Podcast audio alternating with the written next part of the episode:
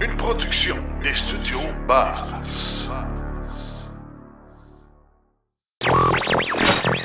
L'épisode de cette semaine est une présentation du garage Arleco.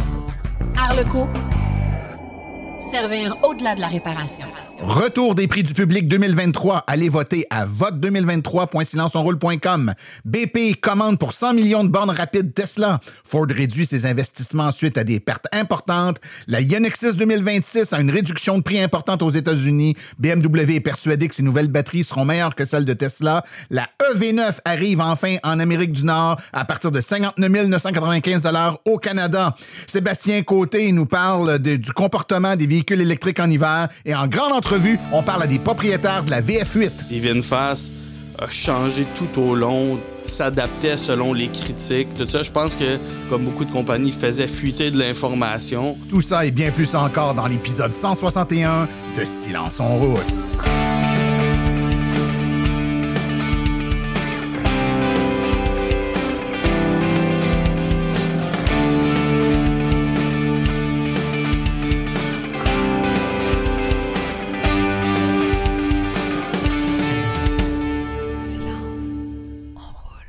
Bonjour tout le monde, mon nom est Martin Archambault et c'est avec passion et plaisir que j'anime Silence on roule, le podcast dédié cent pour cent au transport électrique. Silence on roule est également le fier partenaire de l'Association des véhicules électriques du Québec.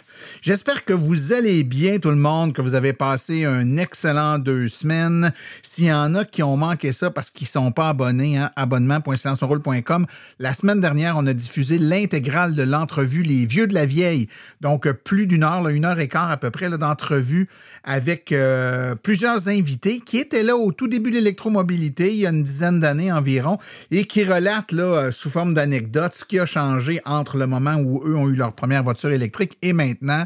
Puis je vous vends le punch, les choses ont bien changé, puis c'est rendu pas mal facile de rouler électrique maintenant. Il n'y a plus les contraintes qu'on avait à l'époque, mais ça reste quand même intéressant d'écouter puis de voir à travers quoi, là, entendre à travers quoi ils ont passé pour être capables d'en arriver là. Je dis ils ont, mais évidemment, je fais partie de ce groupe-là. Hein. J'ai, j'étais là, j'avais une voiture électrique il y a une douzaine d'années. Euh, on est déjà rendu... Euh, à un moment important, donc on est à un moment de l'année où on s'approche de notre spécial de fin d'année. Vous savez que la de, le dernier épisode de, de l'année, donc dans, dans notre cas, là, c'est le vingt-deux décembre deux mille vingt-trois. On va avoir un épisode spécial qui est notre top dix de fin d'année où on va, avec nos invités, faire une rétrospective des événements marquants de l'année. Et on a instauré l'année dernière, pendant cet épisode tout spécial, euh, une remise de prix, les prix du public. Donc, le public est appelé à voter dans différentes catégories. Euh, la nouvelle voiture de, électrique de l'année, le réseau de bornes de recharge de l'année... Euh, on a même maintenant, vous allez voir cette année, le, le, l'entrevue, la grande entrevue du Silence on roule de l'année et la personnalité publique dans le monde de l'électromobilité là, qui s'est démarquée euh, dans l'année. Alors, pour voter, et le vote est déjà disponible, vous pouvez déjà aller voter, vous devez connecter le vote deux mille vingt-trois point silence on roule point com. Je répète, vote deux mille vingt-trois, donc V O T E deux mille vingt-trois point silence on roule point com. Et de là, ben, vous allez être appelé à, à répondre là, au questionnaire. Vous choisissez vos, vos choix et vous soumettez le questionnaire. Et lors de l'épisode du vingt-deux décembre prochain, on va remettre le, les prix, on va annoncer les grands gagnants euh, des prix du public. Donc, je vous invite à le faire. Euh, par mesure de sécurité, vous devez être connecté là, à votre compte euh, Google ou Gmail là, pour être capable de voter. Donc, le formulaire là, fait en sorte qu'on on s'assure qu'il y a un... Euh, une connexion là, Google euh, sécurisée qui est faite là, pour être certain que les gens votent correctement et une seule fois. On a un épisode vraiment très intéressant aujourd'hui. On a plein de choses euh, à vous jaser. Une chronique avec Sébastien Côté, euh, une chronique qui n'a pas juste des voitures. Et puis, euh, en grande autre- entrevue, aujourd'hui, on parle de la voiture VinFast V F huit. Une voiture euh, vietnamienne, une première ici au Québec. Là, donc, on ne connaissait pas ce type de voiture-là. On a des propriétaires qui l'ont, qui vont vous dire ce qu'ils aiment ou ce qu'ils aiment moins du véhicule. Donc, ne manquez pas ça. Et sans plus tarder, je vous propose de tout de suite aller écouter les actualités dans le monde de l'électromobilité. Vous voulez des produits qui permettront d'augmenter la valeur de revente de votre véhicule? Chez Précision P P F Vitres teintées, nous sommes à votre service depuis deux mille quinze. Nos maîtres installateurs sont tous certifiés et ont plus de dix-sept ans d'expérience dans le domaine. Nous offrons un service de qualité inégalé quant à la protection par pierre, les soins nanocéramiques ainsi que les vitres teintées.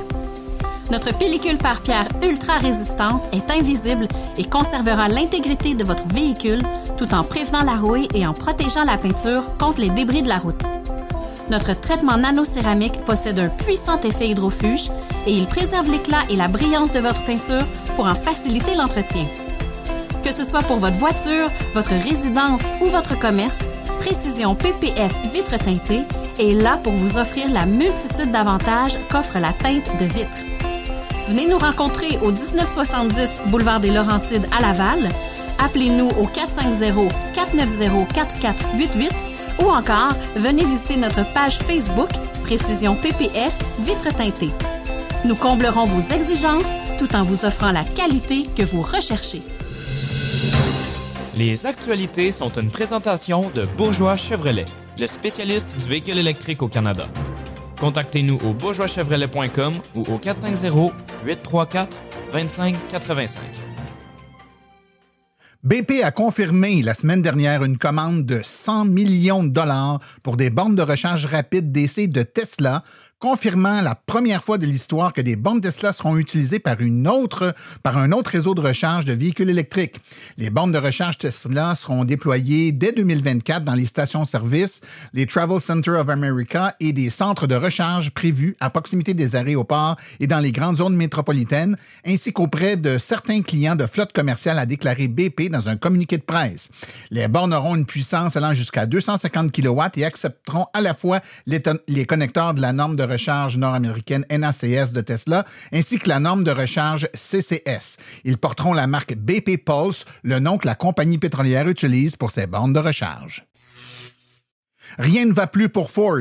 Le géant américain de l'automobile a réduit ses investissements prévus pour la production de voitures électriques, alors que la division de voitures électriques de l'entreprise a enregistré une perte financière importante au dernier trimestre, soit d'environ trente-six mille dollars, cinquante mille dollars canadiens, pour chaque véhicule électrique qu'elle a produit.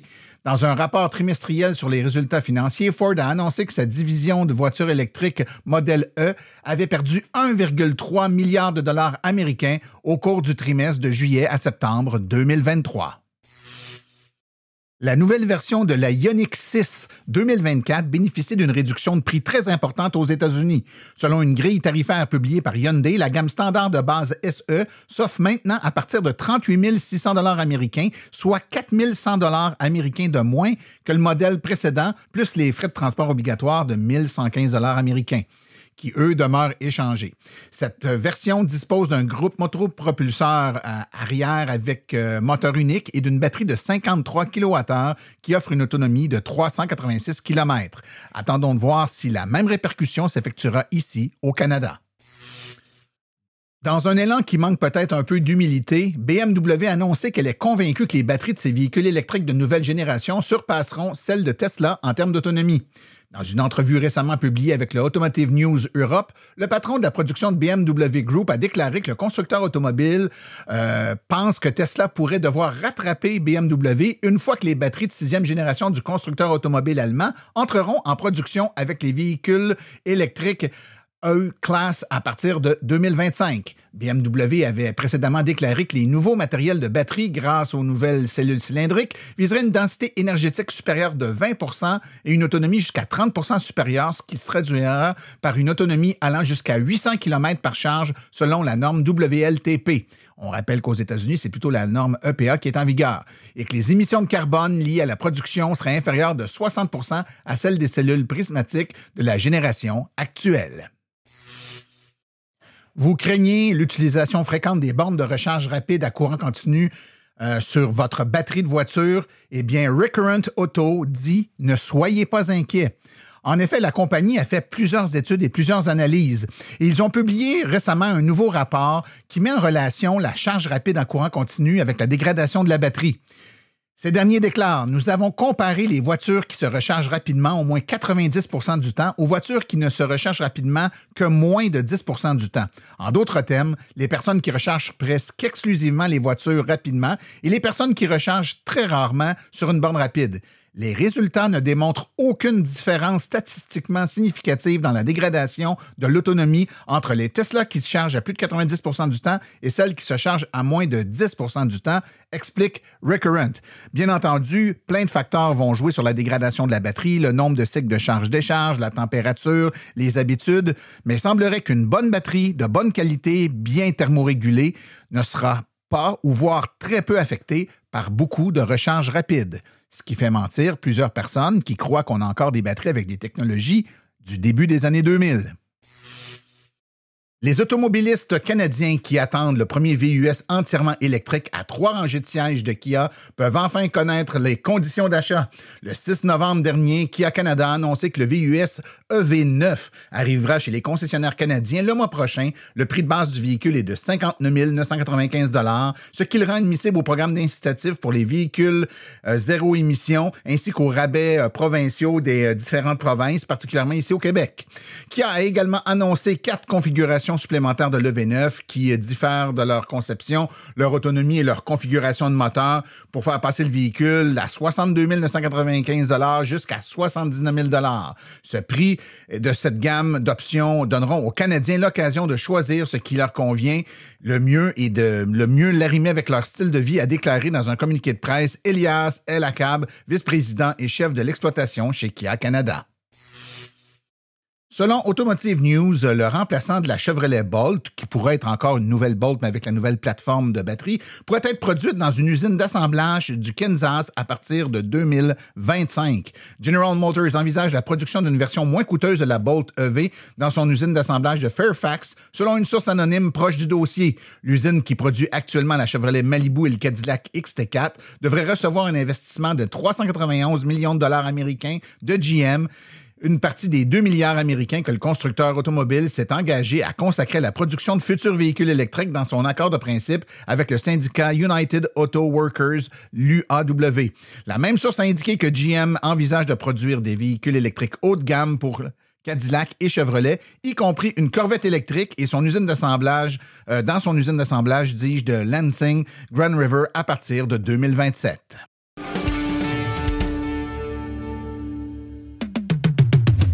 Vous aimeriez avoir une conférence par des vrais professionnels des voitures électriques? Faites confiance aux conférences de Silence on roule. Nous avons une panoplie de conférences allant de trente minutes à quatre-vingt-dix minutes.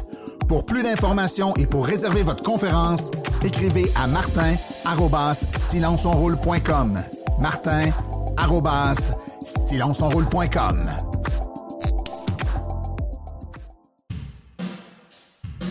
La chronique « Par où commencer » est une gracieuseté de l'Association des véhicules électriques du Québec. Devenir membre est un incontournable pour tout futur ou nouvel électromobiliste. w w w point a v e q point c a. Par où commencer? Avec Sébastien Côté.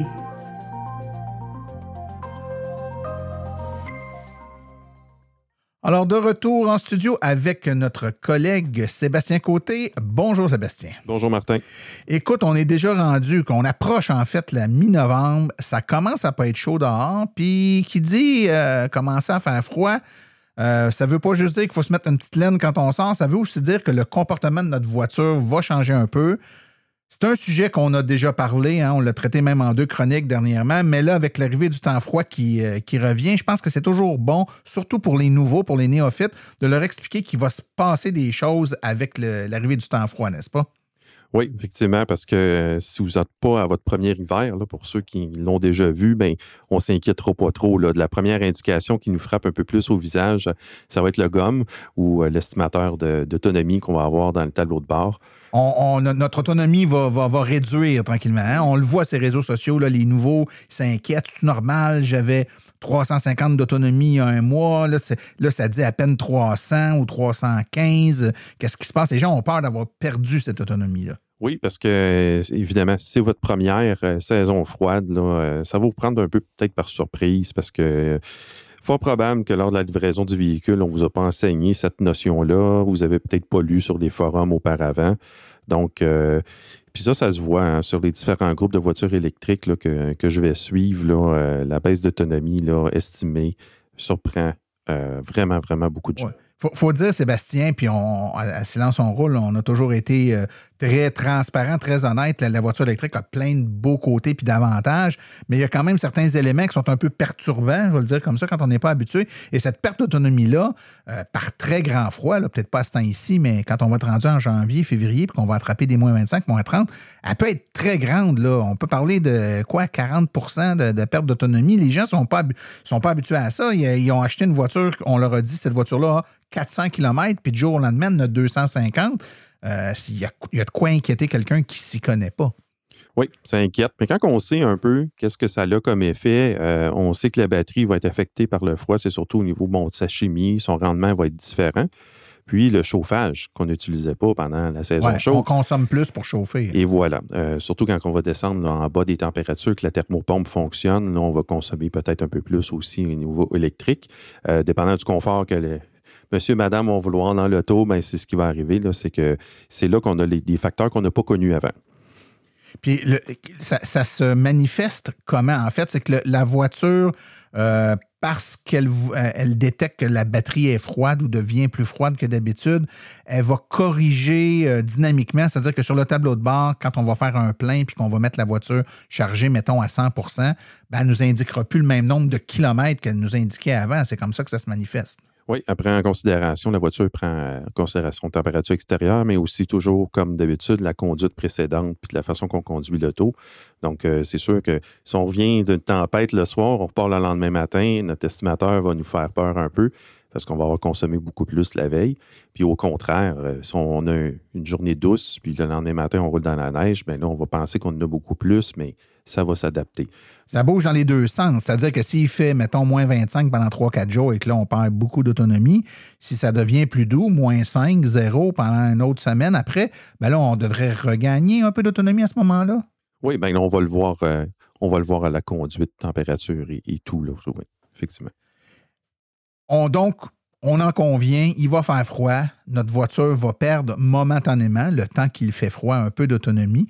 Euh, on n'y peut pas grand-chose, évidemment, mais il doit quand même y avoir certains éléments qu'on peut faire pour essayer de quand même tirer le maximum de notre voiture et, disons, amoindrir l'impact du froid. Peux-tu nous en parler un peu? Oui, le plus grand que vous allez entendre parler, puis peut-être que même c'est un mot que vous avez entendu lors d'une discussion, c'est vraiment le préchauffage ou le préconditionnement de l'habitacle.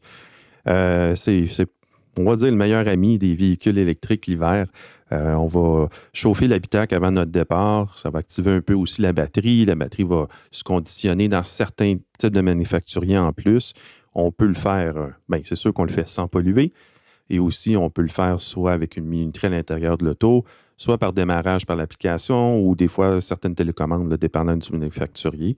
Donc, ce préchauffage-là va vous rendre plus confortable à l'intérieur, va aussi, comme je dis, créer de l'activité de la batterie, va optimiser à ce moment-là l'autonomie. OK. Mais, mais juste pour être certain qu'on on se comprenne bien, ce préchauffage-là se fait, par exemple, le matin avant qu'on parte pour aller travailler, alors que le véhicule est encore branché sur la borne. Ça veut donc dire qu'on va préchauffer notre véhicule, mais est-ce qu'on va baisser l'autonomie de notre véhicule, donc l'énergie qui va être consommée pour chauffer l'habitacle avant notre départ, est-ce que ça va faire en sorte qu'on va démarrer puis que l'auto va être juste à quatre-vingt-dix pour cent de charge plutôt que cent pour cent, par exemple, ou est-ce qu'on va plutôt utiliser l'énergie de, de la borne de recharge? On va utiliser l'énergie du véhicule. Et si on est branché à la maison, sur une borne de niveau deux, on a déjà parlé des niveaux de borne, c'est important de le savoir, sur une borne de cent vingt volts, ça ne sera pas suffisant. Euh, dans la plupart des cas, on va maintenir notre cent pour cent de batterie à notre départ, sauf quand on va prendre là, du, du moins trente, là, c'est peut-être une autre histoire. Donc, au fur et à mesure où on chauffe notre habitacle, qu'on consomme de l'énergie, la borne recharge simultanément, mettons, notre véhicule, ce qui fait qu'on embarque dans l'auto, elle est chaude, puis la batterie est encore ou à peu près à cent pour cent. Donc, on a minimisé l'impact. Et là, quand on va rouler, on va se débrancher, puis on va partir, on va consommer de l'énergie pour maintenir la température à la température qu'on a réglée, mettons vingt degrés, on va maintenir le véhicule à vingt degrés plutôt que de l'amener de, par exemple, moins vingt à plus vingt. Donc, le, le, la gros, le gros apport en énergie, donc de l'amener de moins vingt degrés à plus vingt, on le fait pendant qu'on était encore branché à la borne, alors que là, après ça, on va juste maintenir l'énergie, ça est beaucoup moins, beaucoup moins énergivore. Et, et comment on, comment on détermine, là, ça, ça, ça part puis ça chauffe dans le tapis, ou on peut régler ça? Comment, ça, comment on, on organise ça, notre préchauffage? Bien, on programme, c'est soit à l'intérieur du véhicule, la plupart des véhicules, bon, ils ont toutes leurs façons de gérer. On va préparer une minuterie. Euh, si on a un départ régulier, là, c'est sûr que des fois avec le télétravail, on, des fois, c'est des journées aléatoires, mais si on a un départ régulier, on met une minuterie.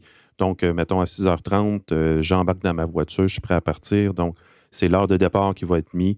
On va donner le degré qui, euh, qui est setupé. Euh, dé- dépendant du manufacturier, il y en a qui vont chauffer une température euh, précise. Là, euh, j'en connais une. Puis, euh, à ce moment-là, ben là, on peut faire préchauffer peut-être plus chaud que ce qu'on on voudrait dans l'auto normalement, ce qui va permettre là, d'avoir donné un bon coup de chaleur dans la voiture. OK. Et, et si tu la programmes pour six heures trente, parce que tu pars à six heures trente, ça veut dire que la voiture, elle, va déterminer l'heure à laquelle elle doit partir, donc plus tôt que six heures trente, peut-être six heures, six heures quinze, je ne sais pas trop. Elle va partir le chauffage à l'avance pour qu'à six heures trente, on ait atteint le, le degré euh, de température prédéterminé euh, oui. dans les réglages. Oui, puis c'est pas mal plus facile de le gérer comme ça quand on est capable d'avoir un horaire régulier. Là, on s'entend que c'est plus difficile autrement. Sans ça, en le démarrant manuellement, ben, on ne sait jamais. Là, on pense peut-être que c'est cinq minutes, dix minutes, mais on n'aura pas le contrôle parfait. Mais ça va déjà donner un bon coup de chaleur euh, dans le véhicule. Excellent. En terminant, Sébastien, une fois qu'on a préchauffé notre voiture, c'est l'hiver, on, on, donc on part avec une batterie presque pleine parce qu'on a préchauffé pendant qu'on on était branché, donc on a menuisé l'impact du froid sur la voiture. Est-ce qu'il y a d'autres stratégies ou d'autres petits trucs que tu peux nous donner pendant qu'on roule pour essayer de tirer le, le maximum de notre véhicule là, par temps froid? Bien, c'est sûr que si on est du genre à avoir un petit frisson, mettons, au niveau des mains, au niveau du dos, euh, des fois, on a un petit frisson, puis euh, on a une tendance à monter le chauffage, bien, utilisez plutôt euh, siège chauffant, volant chauffant. C'est très peu énergivore versus le chauffage. Et c'est présent dans la quasi-totalité des voitures électriques. Hein? Oui, effectivement. Ouais. Même parfois, même pour les banquettes arrière. Donc, à ce moment-là, on maximise ces, ces utilisations-là. Euh, il y a aussi au niveau... Euh, on pourrait être euh, un peu euh, se faire jouer un tour avec le mode éco d'une voiture. Des fois, le mode éco peut dire « Ah, je vais consommer moins, je vais maximiser mon autonomie », mais il y a un défaut. Souvent, la ventilation ou le système de chauffage va être euh, moins efficace en ouais. mode éco. Le chauffage va aussi être éco, donc on, il va... oui. donc si on veut qu'il fasse chaud, on est peut-être mieux d'enlever le, le mode c'est éco. C'est ça. Fait que ça, c'est quelque chose qu'il faut quand même euh, retenir, puis... Euh, Il ne faut pas s'en priver là, du confort dans l'auto avec les autonomies qu'on a aujourd'hui, la capacité de nos batteries. Euh, n'hésitez pas à utiliser ces trucs-là. Puis, euh, informez-vous si vous n'êtes pas au courant parce que ça va vraiment vous, euh, vous faire apprécier un peu plus votre véhicule dans le temps froid. Sébastien, je terminerai en disant à nos auditeurs qu'il y a sur le site web de l'AVEQ, euh, une, dans les, euh, les guides, un guide de l'utilisation d'un véhicule électrique en hiver. Je vais mettre le, le lien euh, dans les références du podcast. Il y a des gens qui veulent en lire plus. Si on veut te rejoindre, te poser des questions, te suggérer des idées de chronique, on fait ça où? À l'adresse courriel sébastien point côté à silence on roule point com. Bon deux semaines, Sébastien. Merci beaucoup.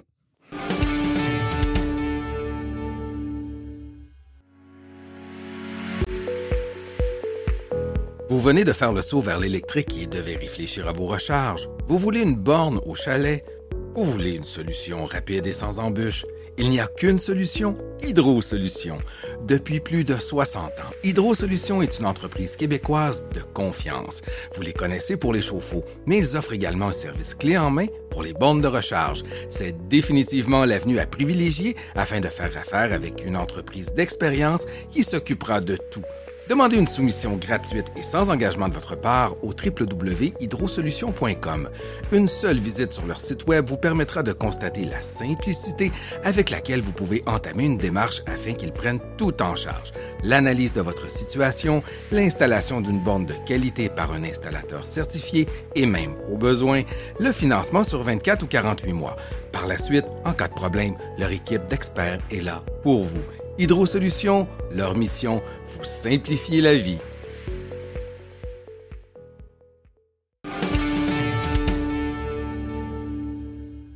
Il y a des nouvelles voitures qui arrivent sur le marché et certaines qui suscitent, ma foi, beaucoup d'intérêt.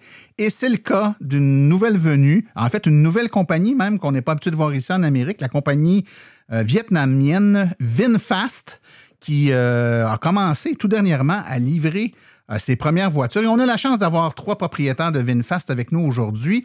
Donc, je vous les présente euh, dans l'ordre que je les ai ici. Donc, le premier, Greg Jackson, qui est à distance. Bonjour, Greg. Bonjour. Euh, est-ce que ta VinFast, c'est ta première voiture électrique ou tu en as eu d'autres avant, toi? Euh, non, on a un Tesla dans le garage chez nous. C'est notre deuxième auto. On est rendu famille cent pour cent électrique. Donc, il n'y a pas trop de surprises à, à, en adoptant l'électrique. Il y a juste d'apprendre de nouveaux véhicules. Excellent. On a avec nous également Myriam Saint-Onge. Bonjour, Myriam. Allô. Et toi, est-ce que c'est ta première électrique? Oui, ma toute première. Donc, toi, tu... Tu te familiarises à la fois à l'électrique et à la VinFast. Puis exactement. Quand tu as de quoi que tu sais pas trop comment ça marche, tu sais pas si c'est parce que c'est la VinFast ou l'électrique, c'est ça? C'est ça. Bon, ben, écoute, c'est, c'est quand même intéressant que tu sois là puis d'avoir le point de vue de quelqu'un, d'un nouvel utilisateur aussi d'électrique par, par rapport à cette voiture-là. C'est intéressant. Et une femme de surcroît, on nous dit souvent, vous n'avez pas beaucoup de femmes à l'émission. C'est pas parce que j'essaye pas d'en avoir, mais Caroline, des fois, c'est difficile d'en, d'en recruter. Merci de t'être euh, rendu disponible. Ça me fait plaisir. Ensuite, on a Étienne Ouellet. Bonjour, Étienne. Bonjour. Toi, je pense que tu me disais tantôt que tu en as d'autres, là, voitures électriques. Tu en as essayé d'autres. Oui, j'en ai essayé plusieurs, puis je suis propriétaire aussi d'un I D quatre deux mille vingt et un. OK. Donc, tu as toi aussi des points de comparaison. Euh... Exact. Écoutez, le premier point que je veux qu'on discute ensemble, c'est euh, le fait que ce soit un premier véhicule vietnamien disponible sur le territoire canadien. Euh, D'où vous est venu cet élan de confiance envers une compagnie que vous connaissiez probablement pas beaucoup, puis euh, une, je dirais même euh, une origine. Tu sais, le, le pays qui fabrique cette voiture-là, c'est pas un pays qui a une très grande réputation de voiture ici en Amérique. Quand je dis réputation, je dis pas qu'elle est pas bonne ou bonne, mais on, on, on savait même pas, on dirait avant, avant que VinFast se pointe que le Vietnam fabriquait des voitures. Qu'est-ce qui a fait que vous avez décidé d'aller vers cette marque-là, compte tenu du fait que c'est tout à fait nouveau le Vietnam? Y a-t-il quelqu'un qui, euh, qui veut se lancer? Euh, pour moi, c'était, c'était très simple. Euh, j'ai fait énormément de recherches avant de donner un dépôt de deux cent cinquante dollars. J'ai quand même compris que VinFast, en étant, oui, nouveau constructeur, euh, au lieu de faire euh, ça à la Hyundai Pony quand on l'a rentré dans les fins soixante-dix quatre-vingt, c'était plus un, un développement d'un produit un peu déjà fait. Il y avait beaucoup de, de technologies B M W qui rentraient déjà dans les autos. Euh, de ce qu'on m'a expliqué, on était assis sur un châssis de X cinq, Euh, inclus freinage, suspension, donc c'était quand même très intéressant à ce niveau-là. Euh, on rentrait du monde comme Amazon pour faire les commandes vocales. Euh, on avait Pininfarina qui faisait le design intérieur-extérieur. C'était toutes des choses pour moi qui disaient, OK, c'est une compagnie neuve, oui, mais c'est une compagnie neuve qui veut faire ça comme du monde. Donc, de mettre le dépôt de deux cent cinquante, c'était pas, euh, c'était pas une grosse crainte, surtout sachant que le, le compagnie parent représentait euh, pas loin de deux virgule cinq pour cent de l'économie du pays de Vietnam au complet. Intéressant, intéressant. Toi, Myriam? Je suis allée. Le design m'intéressait. J'ai fait beaucoup de recherches aussi, des autres compagnies, tout ça. Puis je me suis arrêtée sur celle-là parce que j'aimais beaucoup. Bien, j'aime beaucoup au départ les V U S. Puis euh, mon choix s'est arrêté sur VinFast. J'aimais le design, j'aimais les, les composantes aussi. Euh, Puis le fait, oui, deux cent cinquante dollars de dépôt, euh, c'était bien remboursable en tout temps. Si on voulait pas avoir le... Si on changeait d'idée en cours de route, quoi que ce soit, tout était remboursable. Oui, puis c'est pas un, c'est pas un trop gros dépôt si on compare non. à d'autres, euh, d'autres montants qui sont parfois demandés pour réserver puis un pour véhicule. Pour d'autres compagnies aussi, ouais. là, oui. OK. Puis toi, de ton côté? Moi, à différence de, des deux autres personnes qui participent, moi, j'ai fait des recherches, mais moi, j'ai donné des dépôts pour énormément de compagnies. Euh, moi, je le joue safe. Oui, exact. J'ai mis des dépôts un peu partout. Je me suis dit, le premier qui va m'appeler, tout ça. Puis un peu comme disait Greg, c'est que VinFast, à différence de beaucoup d'autres compagnies, a investi énormément d'argent que pour moi, c'était quasi impossible que ça soit un flop euh, de leur côté. Là. OK. Puis, mais, mais ça a quand même, tu sais, vous avez fait vos, comme on dit, vos devoirs, vous avez beaucoup, là, mais il s'est dit, il s'est écrit beaucoup de choses. Hein? Mm-hmm. On a même annoncé à un moment donné le fait comme que ça, il, ça livrera jamais, c'est, c'est voué un flop, puis tout d'un coup, whoop, non, les véhicules arrivent, puis euh, c'est, c'est, c'était un renversement. Je pense que les gens avaient comme l'impression, comme on a dit tantôt, que la compagnie venait juste d'arriver, puis que c'était une petite start-up, mais c'était basé sur des assises qui étaient quand même euh, assez solides. Aviez-vous, aviez-vous essayé le véhicule, soit dans un essai routier ou d'une façon quelconque, avant de vous engager plus formellement? Myriam, tu fais ça? Euh, oui, oui. oui. Euh, moi, je l'ai essayé au salon de l'auto du véhicule électrique euh, à Montréal. OK. Puis, euh, par la suite, je l'ai essayé au Carrefour euh, Laval, où est-ce qu'il y a une petite concession. Puis, euh, je suis tombée en amour. Euh. Toi, Greg, est-ce que tu l'avais essayé? Euh, oui, je l'avais essayé euh, comme Myriam au euh, salon de l'auto électrique. OK. Toi aussi? Moi, je l'ai essayé à Laval pour le Salon de l'Auto. Euh, il m'est arrivé une super aventure qu'on pourra parler une autre fois au Salon de l'Auto euh, qui a fait que j'ai pas pu l'essayer. Tu n'as pas pu l'essayer. Bon. Écoute, il euh, y a des... Il euh, y a eu quand même, puis j'aimerais ça vous entendre là-dessus, quand le véhicule a été annoncé au début, puis que, bon, le, le nom VinFast a commencé à circuler, puis les premiers modèles, là, tu sais, la V F sept, V F huit, on a comme V F neuf, on a commencé à voir les, les modèles, là, tu sais, qui, possibles qu'il y aurait ici. Ça venait aussi avec une annonce que la voiture, on l'achetait pour un prix vraiment très bas, mais qu'il y avait une location de batterie, donc qu'il y aurait un montant à payer pour la location de la batterie. Moi, ce que je veux savoir, puis pour renseigner les gens qui écoutent, est-ce que c'est comme ça que ça fonctionne aujourd'hui? Et sinon, que, que, quand vous avez entendu parler de ça, cette location de batterie-là, ça ne vous a pas freiné? C'est un, est-ce que c'est un modèle qui vous intéressait? Moi, de mon côté, je te dirais que je me suis basé sur rien qui s'est dit parce qu'il se disait tellement de choses que je me suis dit, je vais attendre qu'on m'appelle et qu'on me dise, hey, Étienne, ton véhicule, il est là, ça va coûter tant, puis vice-versa. Je me suis, je me suis pas basé là-dessus parce que ça changeait tellement. Une journée, c'était une affaire, l'autre journée, c'était une autre affaire. Puis VinFast a changé tout au long, s'adaptait selon les critiques, tout ça. Je pense que, comme beaucoup de compagnies, faisaient fuiter de l'information pour voir comment le, ouais, y a on des réagissait ballons exactement. Lancés, ouais. mais, mais je te pose la question, là, ta mensualité actuelle, imagine que tu as une mensualité plus petite, plus une mensualité de location qui fait qu'au total, ça revient au même prix que ce que tu payes là. Est-ce que tu aurais été ouvert à ce modèle-là ou tu préfères le fait de l'avoir acheté? Au bout de... Ben oui, je serais sûrement été ouvert parce que ça venait avec certains avantages au niveau de la batterie. Là, elle garantit dix ans de mémoire, tandis que là, c'était à vie. T'sais, tant que tu payais ta location, la batterie était garantie. Fait que là, ça rajoutait un petit plus. Mais... Ça a vraiment fait réfléchir les gens sur, sur le modèle. Puis il y a des gens qui ont peur justement à cause des batteries d'acheter une voiture. Puis euh, certains disaient, ben, c'est une bonne idée. C'était peut-être une fausse bonne idée aussi. Des fois, ça, ça a l'air d'une bonne idée en... en surface, mais quand on creuse un peu, ça l'est un peu, euh, un peu moins. Toi, Greg, de ton côté, le, le, l'option de location, est-ce que c'est quelque chose que tu as envisagé et est-ce que tu regrettes que c'est pas ça actuellement? Est-ce que je regrette? Non, parce que je trouve qu'ils se sont quand même bien virés de bord avec un dix ans millage illimité sur la batterie. C'est, ça l'éclipse tout le monde dans l'industrie quasiment en ce moment. Euh, pour moi, je trouvais très intéressant la location parce que ça donnait justement, comme a dit Étienne, un, un garantie pas mal à vie sur la batterie. Ce qui est déjà très intéressant de savoir que cet investissement de vingt-deux, vingt-trois, vingt-quatre, vingt-cinq mille ou je sais pas qu'est-ce qu'ils vont être dans le temps qu'on va avoir à le changer, sera plus là à faire en payant un, un petit montant mensuel qui, qui, c'est que si j'avais un véhicule à gaz, ça serait dix fois pire. Euh, mais bon, euh, écoute, on l'a eu comme on l'a eu. Puis sincèrement, si je me rappelle du prix original euh, en février vingt-deux quand j'ai réservé, c'était supposé de sortir le Eco à cinquante et un, quasiment cinquante-deux mille. Puis là, finalement, c'est cinquante-trois mille six cents qui sortent le Eco euh, sur le site web. Euh, c'est phénoménal que le batterie, selon tout ça, a coûté euh, même pas deux mille dollars. Oui, tout à fait. C'est intéressant comme... Euh... comme réflexion. Je vous amène maintenant dans quelque chose de peut-être un peu plus délicat, mais quand même, il faut en parler. Souvent, certains euh, modèles de véhicules euh, euh, asiatiques euh, sont, ont été lancés sur le marché et on reprochait la qualité de fabrication, de finition. Euh, cette voiture-là a quand même un look, du moins extérieur, un peu plus luxueux que certains modèles qu'on est habitué de voir. Mais qu'en est-il de cette qualité de finition-là et d'assemblage? Euh, Étienne, euh, toi, si tu la compares, puis je dis toi parce que tu as une Volkswagen à côté, avec laquelle tu compares. On euh, est... La qualité va avec le prix. C'est un véhicule qui n'est pas énormément dispendieux, donc ça va avec le prix. Je dis pas que c'est pas une bonne qualité, mais la, les matériaux sont pas les mêmes que, exemple, dans mon I D quatre. Euh, Tu sais, je parlais tantôt un peu avant l'entrevue là, de, du plastique. Il y a plusieurs places que le plastique est utilisé. C'est vraiment un petit plastique. Ça n'empêche pas que le véhicule... Ça va pas faire que le véhicule est mauvais pour autant. Mais c'est là qu'on voit qu'ils sont allés chercher des économies. Myriam, toi, de ton côté, je, tu disais euh, tantôt que tu aimais beaucoup l'esthétique du véhicule. Oui, j'a, j'a, j'adore la finition. Ben, c'est sûr que moi, je suis comme cent pour cent nouvelle là-dedans. Là.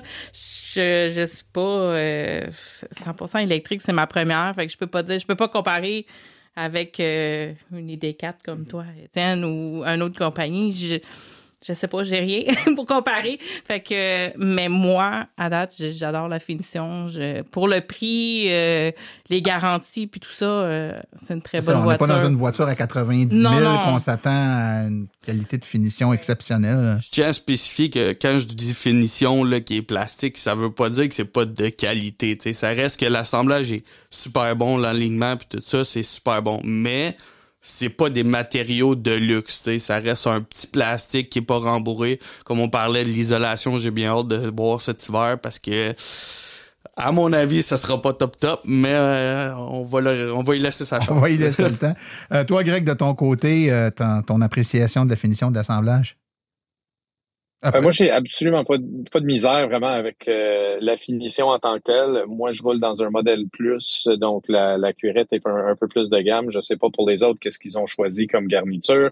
Euh, moi, je l'ai pris avec le, un, un, un intérieur de couleur, donc ça donne un petit touche, je trouve, euh, euh, pas de classe, mais de ça, ça, ça, un peu plus huppé si on veut quand on regarde en dedans. Euh, c'est sûr qu'il y a des choses qui pourraient être euh, plus beaux. Puis ça me surprendrait pas de voir du aftermarket euh, Stécon en carbone, des choses de même qu'on voit déjà dans les Tesla. Euh, mais si je le compare à l'autre que j'ai dans le garage, que ça fait déjà quatre fois que je remplace un trim de banc parce qu'elle pète à tout bout de champ ou qui fait des cloches d'eau dans le banc ou d'autres personnes que je connais qui ont des bancs qui se découdent, euh, la peinture qui est biodégradable, euh, je vais vraiment dire que c'est du côté peinture. On a fait un road trip, on n'est pas loin de six mille kilomètres, la peinture est de top qualité. Euh, vraiment de top qualité, euh, elle, elle absorbe bien euh, euh, les débris de la route qui, qui peuvent être garochés. Euh, fait que du côté véhicule, vraiment, euh, c'est sûr que c'est pas un, un première édition. Euh, je, je le comprends, je l'ai compris quand j'ai sign up en attendant un véhicule qui était concept. Euh, fait que c'est une première édition, c'est sûr qu'ils vont avoir des choses qui vont améliorer. Euh, puis probablement vingt-quatre, vingt-cinq, vingt-six, ça va être un Un, euh, un, un arrivée vers euh, un peu plus de maturité à ce niveau-là, mais vraiment pour ce qu'on a payé, pour la garantie qui vient avec, ou ce que je peux littéralement dire que les problèmes vont être toujours au prochain qui va l'acheter parce que je suis couvert à vie, euh, vraiment zéro problème là-dessus. Parlons maintenant de la technologie embarquée dans le véhicule. Encore une fois, ça peut être intéressant de le comparer avec d'autres modèles de véhicules sur le marché, mais outre, bon, la conduite électrique puis le, le, la finition dont on parle depuis tantôt, qu'est-ce qu'il y a comme technologie, que ce soit de l'assistance à la conduite, l'infodivertissement, ça se compare à quoi? Euh, si je te demande à toi, Étienne, qu'est-ce que tu en penses? Ben, de mon côté, je te dirais qu'il n'y a pas grand-chose qu'il n'y a pas. Dans le fond, ce véhicule-là, pourquoi qu'il se démarque, selon moi, c'est que son prix est vraiment pas élevé puis il y a énormément de technologie. C'est pas Tesla parce que c'est pas au point comme Tesla. Mais tu sais, en même temps, Tesla ont plusieurs années derrière la cravate. Fait que je te dirais, moi, de mon côté, là, c'est numéro un, super technologie, le ad- gros adaptatif, euh, conduite quasiment autonome, euh, line assist, euh, name it, là, caméra, ainsi de suite, trois cent soixante. Euh, pas mal tout ce qui peut avoir de gadgets est dans le véhicule. Toi, les gadgets? Ça va, c'est, c'est, c'est plus que qu'est-ce que, que, que je peux espérer. Je, je suis pas très habituée à ça, là, mais c'est, c'est totalement génial, là. Moi, je, je trippe full pin. euh, on va parler de quelque chose qui est méga important quand on parle d'auto électrique, évidemment, puis c'est l'autonomie, puis la réalité versus ce qui nous est euh, annoncé. On sait qu'il y a différentes façons d'évaluer l'autonomie par les manufacturiers, mais il y a aussi différentes, différents facteurs qui vont impacter l'autonomie réelle. Vous avez eu vos véhicules, tout le monde, euh, donc on, on peut bien parler de l'autonomie l'été. Évidemment, on ne pourra pas parler bien gros de ce que ça donne l'hiver. Vous ne l'avez pas fait encore. Euh, on nous dit que c'est un véhicule qui a quatre-vingt-douze kilowattheures, dont quatre-vingt-sept virgule sept kilowattheures utilisables dans le véhicule. Ça vous donne quoi dans la vraie vie là, en termes de, d'autonomie?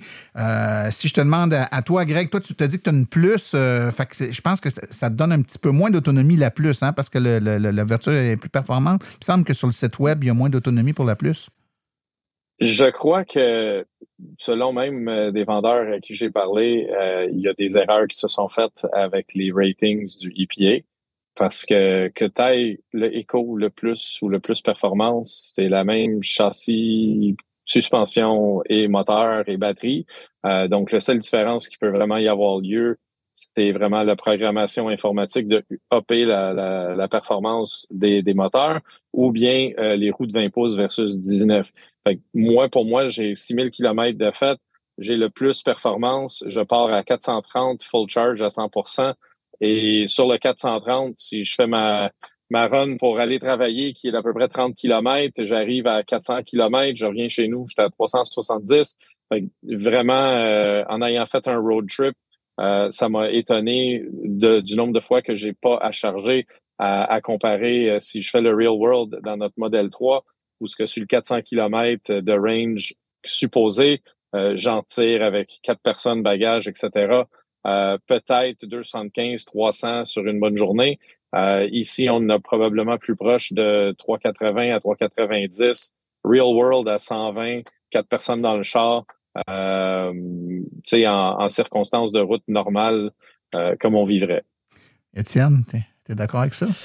Euh, je vais dire que oui, le véhicule a une très bonne autonomie, mais je, je tiens à spécifier que chez VinFast actuellement, le gomme, qui est le, qui a l'estimateur de kilomètres, est pas fonctionnel. Donc, euh, c'est quatre cent quatre-vingts kilomètres d'autonomie affichée à tout le monde, sauf que c'est pas la réalité.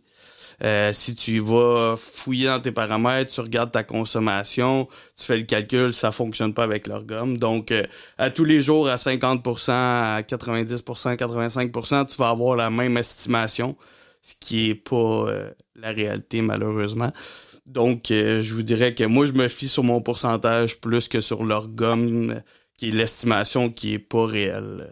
Mais quand, quand tu as un véhicule qui est. Ton véhicule est pleinement chargé puis que ouais. tu roules avec, tu estimes que tu peux faire combien de kilomètres? Pour ma part, moi, je fais quasiment juste de l'autoroute. Fait que je vous dirais, là, j'ai une consommation de vingt-six kilowatts. Fait que ça doit faire à peu près trois cents. Faudrait faire le calcul, là, mais trois cent soixante, trois cent quatre-vingts, mettons. OK. Et okay. moi, techniquement, j'ai la version... Quand même pas loin du quatre cents, là. Oui, exactement. Fait que, tu sais, c'est pour ça, actuellement, là, il y a beaucoup de gens qui, qui, qui se posent la question, qui achètent des plus, des performances, puis disent « Ah, oh, j'ai quatre cents, j'ai quatre cent trente, mais la configuration est pas faite à l'heure actuelle chez VinFast, ce qui fait que tu rentres dans le véhicule, puis ton pourcentage est toujours le même. » Le temps file, puis j'ai plein d'autres questions à vous poser. Je vais essayer d'enchaîner. Euh, les performances attendues de, que vous attendez du véhicule avec l'hiver-là, tantôt, tu as évoqué un peu, tu as dit ouais, la, comment que les, l'isolation, je le sais pas trop. On le sait qu'il y a eu dans le passé certains modèles de véhicules qui, qui avaient des super belles performances l'été, mais ils venaient de pays qui ne sont pas habitués de composer avec des moins vingt-cinq. Vous vous attendez à quoi comme, euh, comme résultat cet hiver? Gre- euh, Greg, peut-être? Euh, moi, je vais me fier au fait que c'est une batterie refroidie euh, liquide. Euh, on devrait être probablement, ça dépend des températures, qu'est-ce qui est sur la route. Avec la Tesla à moins cinq dans le slush, ça consomme plus qu'à moins vingt, exemple. Fait que euh, c'est dur à dire en hiver, c'est un terme très vague, mais je me dirais qu'on ne devrait pas dépasser le cinquante pour cent de perte et probablement la majorité du temps tourner aux alentours du... Euh, entre vingt-cinq et trente-cinq, dépendamment de température, dépasser moins cinq. OK. Donc, assez comparable, dans le fond, aux autres voitures. Mais puis c'est, puis c'est sûr que la thermorégulation du véhicule euh, va être un, un élément crucial ici, là, dans les performances qu'on va obtenir euh, en hiver, c'est bien certain. Euh, une question qui revient souvent, surtout avec ce type de, je dirais, de... de de façon de vendre le véhicule aux consommateurs où on ne marche pas avec des concessionnaires traditionnels, mais on a des points de vente à la Tesla, à la à Polestar. Les gens sont toujours inquiets en se disant « Moi, c'est le service qui me fait peur. » là, là, y a, bon, vous, vous l'avez probablement acquise là, dans, dans l'ouest de la ville de Montréal, mais quelqu'un qui reste plus loin ou même quelqu'un qui reste dans la région puis qui a des problèmes, est-ce qu'il doit toujours aller au point de vente à Ville-Saint-Laurent? Comment ça fonctionne, le service euh, OK, je vais y aller. Oui. Euh, ben dans le fond, euh, les services actuellement, là, c'est euh, dans un rayon de, je sais pas la distance exactement, mais dans selon le rayon qu'on est situé, ils viennent à domicile, un peu comme Tesla euh, le fait. Euh, par la suite, il va y avoir plusieurs points de vente, euh, points, plusieurs garages associés et certifiés VinFast auxquels on va pouvoir aller. Ça commence, là, fait que actuellement, il n'y en a pas énormément, mais ça commence, là. Euh, Pour les régions plus éloignées, pour des problèmes majeurs, on va se déplacer dans des garages, là, des third parties. Mais à date, avez-vous eu affaire au service? Et si oui, quelle est votre appréciation de la qualité du service? C'est quand même un point important sur une nouvelle bannière comme ça qu'on connaît un peu moins. Euh, moi, je n'ai pas eu affaire avec les services. Je n'ai pas eu de problème à date. Je sais qu'il y en a qui ont eu des bugs et tout ça, mais euh, moi, je n'ai pas eu de problème à date. Fait que je ne peux pas euh, dire... Euh... Pour ma part, j'ai eu quelques petits problèmes, rien de majeur, mais ces services euh, vingt-quatre sur vingt-quatre, là, euh, ils, c'est leur équipe au Vietnam qui parle très bien français, qui répond. Pis, Sérieusement, ouais? Ouais, il y en a au Canada et au Vietnam, là, mais oui, euh, c'est vingt-quatre sur vingt-quatre. Il euh, y a une ligne directe dans le véhicule pour contacter l'assistance, puis il euh, y a quelqu'un qui nous parle puis qui nous guide sur comment, comment, comment corriger ah ouais. les bugs. Toi, Greg, ton appréciation du service à date? Euh, aucun problème. J'ai appelé, j'avais... Euh... En sortant, euh, dans les premières journées, euh, il y a eu le, le fameux sapin de Noël qui s'est allumé dans le dash. Euh, je suis parti en vacances. Euh, techniquement, ce qu'on me dit, c'est du moment que le témoin il s'éteint en arrière, euh, dans le petit portail U S B-C, euh, que quatre-vingt-dix-neuf pour cent du temps, les, les codes d'erreur ils s'effacent. Donc, le véhicule, quand il repart, il part euh, en bonne santé.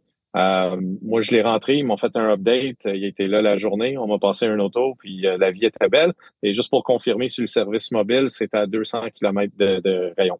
OK, OK, excellent. C'est bon, euh, bon savoir. Et euh, juste pour conclure sur ce point-là, euh, il y a un programme qui est en vigueur depuis le mois de juin euh, qui fait en sorte qu'il y a une remise sous forme d'argent qui serait remis euh, en fonction des problèmes qu'aurait le véhicule. Il y a des, des consommateurs qui ont eu des problèmes, puis VinFast donne un montant, euh, je ne sais pas si on doit appeler ça de dédommagement. Est-ce que vous êtes au courant de ça? Est-ce qu'il y a quelqu'un parmi vous qui peut m'expliquer cette affaire-là? J'ai lu là-dessus, là, mais je, comme je suis nouvelle, dans, comme on dit dans le domaine, là, euh, j'ai vraiment juste lu, là, je ne sais pas si Étienne, toi... Euh... Pour ma part, je n'ai pas eu affaire à ça, ça. mais euh, dans notre groupe dans, de discussion à laquelle beaucoup de, de propriétaires VinFast euh, sont, il y en a quelques-uns qui ont eu accès à ça actuellement, puis il semblerait que ça fonctionne puis que c'est pas trop compliqué. Ouais. Sur le site web de VinFast, ça dit que pour chaque problème rencontré qui n'affecte pas l'utilisation du véhicule, VinFast remettra cent soixante dollars au client. Dans le cas d'un problème qui rend le véhicule inopérable, la compagnie fournira l'assistance routière, mais aussi une compensation de quatre cent quatre-vingts dollars. Enfin, si le véhicule nécessite plus de trois jours de réparation, le client recevra cent soixante dollars par jour à compter du quatrième, et ce jusqu'à ce que les travaux soient complétés et que le véhicule soit prêt à reprendre la route. C'est quand même, quand même impressionnant. C'est la première fois que je vois quelque chose qui ressemble à ça. Écoutez, en terminant, peut-être qu'on, on, qu'on se donne quelques petites informations. Les gens posent, euh, nous posent beaucoup de questions par rapport au véhicule, puis ce qu'ils veulent savoir, c'est à quelle puissance on peut charger le véhicule, bon, et cetera. Donc, le, la charge niveau deux, c'est un chargeur embarqué de onze kilowatts, si je ne m'abuse, et euh, la recharge rapide sur une borne en courant continu. Euh, dans les specs, là, on dit euh, recharge C C S à cent cinquante kilowatts, selon ce que j'ai lu, réel, test de la vraie vie, à peu près cent trente kilowatts là, dans, dans les bonnes conditions. C'est à peu près ça que ça va prendre. Est-ce qu'un parmi vous l'a essayé sur des bornes rapides? Et si oui, peut-on me dire ce cent trente kilowatts-là, euh, est-ce que ça dure deux secondes et demie ou si on a quand même des bonnes performances sur une, une partie assez importante de la courbe de recharge? Moi, je l'ai essayé. J'ai fait... Ah, vas-y, Greg, vas-y. Euh, parfait, merci. Euh, j'ai fait à peu près une semaine complète, euh, deux à trois mille kilomètres sur borne rapide en vacances. Euh, je te dirais que euh, on peut aller chercher, euh, même dépasser le cent cinquante en conditions euh, occasionnelles, mais euh, sur un cent cinquante, on peut aller chercher dans le cent quarante euh, pour charger. Euh, la charge moyenne de dix à quatre-vingts durait environ une demi-heure. Je ne l'ai pas timé au chrono. Mais euh, j'ai pas eu de misère non plus avec, à part euh, d'avoir pogné un mauvais chargeur euh, euh, deux fois, mais euh, l'auto n'avait rien à faire là-dedans. OK, intéressant. En terminant, on, je fais un petit tour de table avec vous. Euh, je veux que chacun d'entre vous, vous me disiez un point positif, un, un point négatif de cette voiture-là. Je commence par toi, Myriam. Négatif, je ne sais pas. J'en ai pas. j'ai, j'ai pas de hey, comparaison. C'est-tu, beau, c'est-tu plate, hein? J'ai, j'ai pas de Tout comparaison. Tout est parfait sur cet auto-là. Ben, à date, moi, j'ai pas eu de problème, mais moi, j'adore la conduite. Euh, c'est merveilleux, là. J'avoue que... Donc, l'agrément pour, de conduite. Oui, l'agrément de conduite, euh, j'adore. Le, le confort aussi euh, des sièges euh, pour faire de la longue route... Euh. C'est merveilleux, ça aussi. Étienne, tu vas être capable de m'en trouver un point négatif? euh, ben, c'est plusieurs petits points, mais je vous dirais, je vais pas aller sur le véhicule, mais l'ensemble de la compagnie et le véhicule. Le problème numéro un que moi j'ai eu jusqu'à maintenant, c'est la communication. Chez le concessionnaire et VinFast Canada, c'est deux choses vraiment séparées qui, qui s'est passé. Donc, euh, je vous dirais que là-dessus, il y a une petite amélioration à faire. Sinon, numéro un, le véhicule, pour le prix, la technologie, euh, j'ai rien à redire. C'est, c'est... Quelqu'un qui va chercher ce véhicule-là demain matin à ce prix-là, il y a une aubaine entre les mains, selon moi. Toi, Greg? Euh, je vais seconder sur le confort habitacle. Vraiment, euh, jamais été aussi confortable en, en road trip. Puis, on, en famille, on a fait euh, un bon cent mille kilomètres de road trip euh, depuis les années. Euh, on sortait de l'auto, on se sentait pas raqué, on se sentait bien, on se sentait confortable. Euh, donc, ça, c'était vraiment un point fort. Euh, si j'avais à donner un point faible, c'est un point faible qui s'améliore à tous les jours. C'est c'est une jeune compagnie avec un jeune software, avec un char flambant neuf de l'année. Euh, c'est sûr, ça prend un, un pedigree spécial de client pour se dire « je fonce là-dessus euh, ». Mais je pense que c'est un, un fonçage qui va, va payer des dividendes en bout de ligne. Euh, puis je pense que le, le software, peu importe que c'est un vingt-trois, un vingt-quatre, vingt-cinq, vingt-six, la beauté de la chose, c'est que c'est un ordi sur quatre roues. Fait que ça va avoir des updates, ça va s'améliorer, ça va se perfectionner. C'est juste de vivre avec les petites lacunes puis les petites fonctions qui sont en, en cours de chemin en ce moment. Greg, une petite dernière. Est-ce que les mises à jour logicielles se font over the air ou on doit aller chez VinFast pour se faire pousser des mises à jour? De ce qu'on m'a expliqué quand je faisais faire ma mise à jour au garage, justement, euh, c'est que présentement, en vu que les, euh, les mises à jour sont très lourdes dans le logiciel, pour éviter que ça plante en, en cours de route euh, over the air, euh, ils font ça euh, manuellement en garage. Pour le moment, euh, d'ici Noël, tout devrait être over the air sans problème. OK, intéressant. Ben écoutez, euh, Greg Jackson, Myriam Saint-Onge et Étienne Ouellet, merci beaucoup pour votre participation au podcast aujourd'hui. Merci à toi. Merci à toi. Ça fait plaisir. Bonne journée.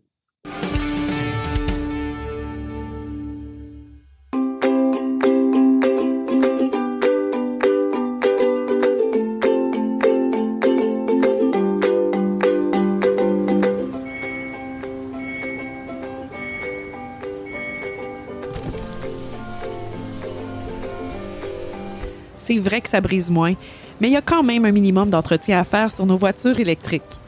Quand est venu le temps de faire l'entretien de mon véhicule, j'ai choisi de faire confiance à l'équipe d'Arleco plutôt que le concessionnaire. Ça fait maintenant trois générations que cette entreprise familiale chouchoute nos voitures et ils ont été parmi les premiers à s'engager activement dans l'électrification des transports tout en adoptant des procédures et des produits sains pour l'environnement. Avec ses techniciens spécialement formés à l'entretien et réparation des voitures hybrides et électriques, Arleco nous offre aujourd'hui la même qualité de service sur nos V E qu'elle a toujours livrée depuis bientôt quarante ans. De plus, chez Arleco, j'obtiens dix pour cent de rabais sur la main-d'œuvre et les traitements anti-rouille avec ma carte membre hors de l'A V E Q. Arleco Génération trois, quatre-vingt-quatre soixante-dix Boulevard Parkway à Anjou, cinq un quatre, trois cinq deux, un quatre quatre six ou arleco point c a. Arleco, servir au-delà de la réparation.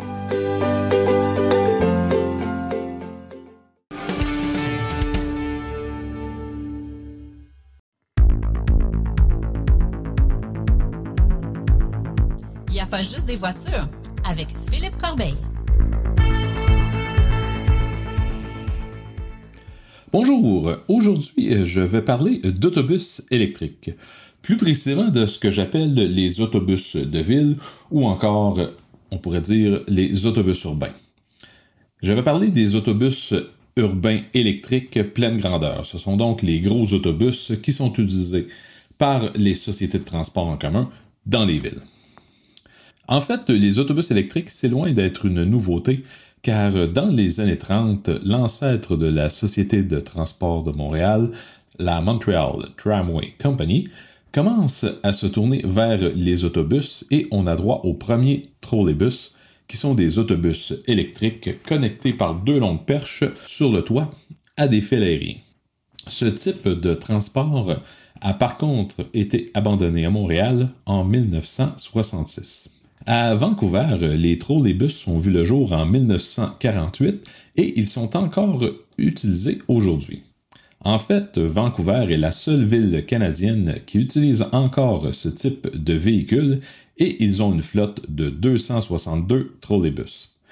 TransLink, la société qui gère le transport en commun dans la région de Vancouver, estime que la flotte de trolleybus permet de sauver dix-huit mille tonnes de gaz à effet de serre par an comparativement à une flotte de véhicules au diesel. Il y a eu plusieurs annonces au début des années deux mille sur le retour de ce mode de transport au Québec, mais rien ne s'est jamais concrétisé car les coûts pour déployer l'infrastructure nécessaire pour faire fonctionner ces autobus font en sorte qu'il n'est pas rentable de développer de tels réseaux. Avec l'évolution de la technologie des véhicules électriques, l'option des autobus électriques à batterie semble de plus en plus accessible et la solution que préfèrent les sociétés de transport pour convertir leur flotte de véhicules à l'électrique. La transition se fait lentement dans les sociétés de transport des grandes villes du Québec. On commence à voir des autobus électriques de plus en plus et les principaux joueurs commencent à se tourner vers cette technologie. Montréal a actuellement seulement trente autobus pleine grandeur cent pour cent électriques dans sa flotte. L'électrification a toutefois débuté en deux mille dix-sept à la S T M sur la ligne trente-six, la ligne Monk. À l'époque, on utilisait des autobus Novabus avec une autonomie de seulement vingt-cinq kilomètres, mais à chaque bout de la ligne, on avait un chargeur rapide qui fonctionne par pantographe et permettait la recharge de l'autobus en seulement trois minutes. Le trajet de la ligne est de seulement dix kilomètres, donc tout fonctionnait bien. Ensuite, la S T M s'est tournée vers l'autobus New Flyer de longue autonomie à recharge lente. L'appel d'offres avait été fait en collaboration avec la Société de transport de Laval, qui, elle, a pris dix autobus. La S T L est aussi à construire un nouveau garage optimisé pour les autobus électriques, et ils affirment qu'en deux mille vingt-cinq, ils n'achèteront que des autobus électriques. Euh, New Flyer est un gros joueur dans les autobus urbains. Il est d'ailleurs le fournisseur des trolleybus qui sont utilisés par TransLink à Vancouver et leur autobus électrique à batterie, le Excelsior Charge N G, offre des autonomies allant de deux cent quarante kilomètres à quatre cent douze kilomètres selon les configurations. Il est possible de le charger avec un câble pour une recharge lente le soir au dépôt ou encore d'opter pour une recharge rapide avec un système de pantographe qui permet à l'autobus de reprendre de l'autonomie pour rouler une heure trente en seulement six minutes. Une route d'autobus avec un système de pantographe pourrait donc avoir des autobus électriques qui roulent vingt-quatre heures sur vingt-quatre. Du côté de Québec, la Société de transport de la capitale est actuellement en train de faire des tests pour les autobus électriques. Les tests se font actuellement cent passagers et sont prévus pour les trois prochaines années. L'autobus testé est le Novabus L F S E plus. L'autobus électrique de Novabus peut être rechargé via une prise C C S type un ou encore via un système aérien de pantographe. Le système aérien permet une recharge rapide de quatre cent cinquante kilowatts et permet de charger trente-cinq kilowattheures en seulement six minutes. L'autobus peut être configuré avec quatre ou six batteries pour un maximum de cinq cent soixante-quatre kilowattheures d'énergie. Finalement, l'électrification des autobus au Québec devrait s'accélérer dans les prochaines années car le gouvernement a octroyé un contrat pour fournir mille deux cent trente autobus électriques aux différentes sociétés de transport du Québec. C'est donc finalement les autobus de Novabus que nous allons voir au Québec dans les prochaines années, car c'est eux qui ont remporté l'appel d'offres. C'est tout pour moi cette semaine, et on se reparle, car il n'y a pas juste des voitures.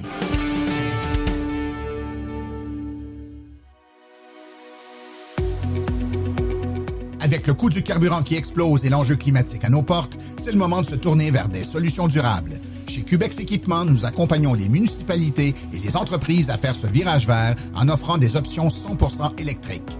Depuis deux mille vingt et un, le Max-E V a fait son entrée remarquée sur le marché des véhicules utilitaires électriques compacts à basse vitesse. Il se distingue largement de la compétition. Les avantages d'un camion électrique sont grands. Des coûts d'opération beaucoup plus bas, aucun besoin d'éteindre le véhicule à l'arrêt, des coûts d'entretien fortement réduits et zéro émission de C O deux. Le Max-E V est doté d'une transmission efficace, d'une suspension indépendante aux quatre roues, des freins à disque hydrauliques ainsi que le chauffage et la climatisation. C'est actuellement le seul véhicule de sa catégorie à être doté de batteries lithium-ion ultra-performantes à pouvoir tirer une remorque jusqu'à mille cinq cents livres. Boîte ouverte, benne basculante, boîte cargo ou porte-échelle, Cubex Équipement saura vous fournir le modèle de Max-E V qui saura faciliter votre travail au quotidien. Le Max-E V est éligible à une subvention de douze mille cinq cents dollars. Pour en savoir plus, contactez-nous au un huit sept sept G O Cubex ou visitez le w w w point cubex l t e e point com.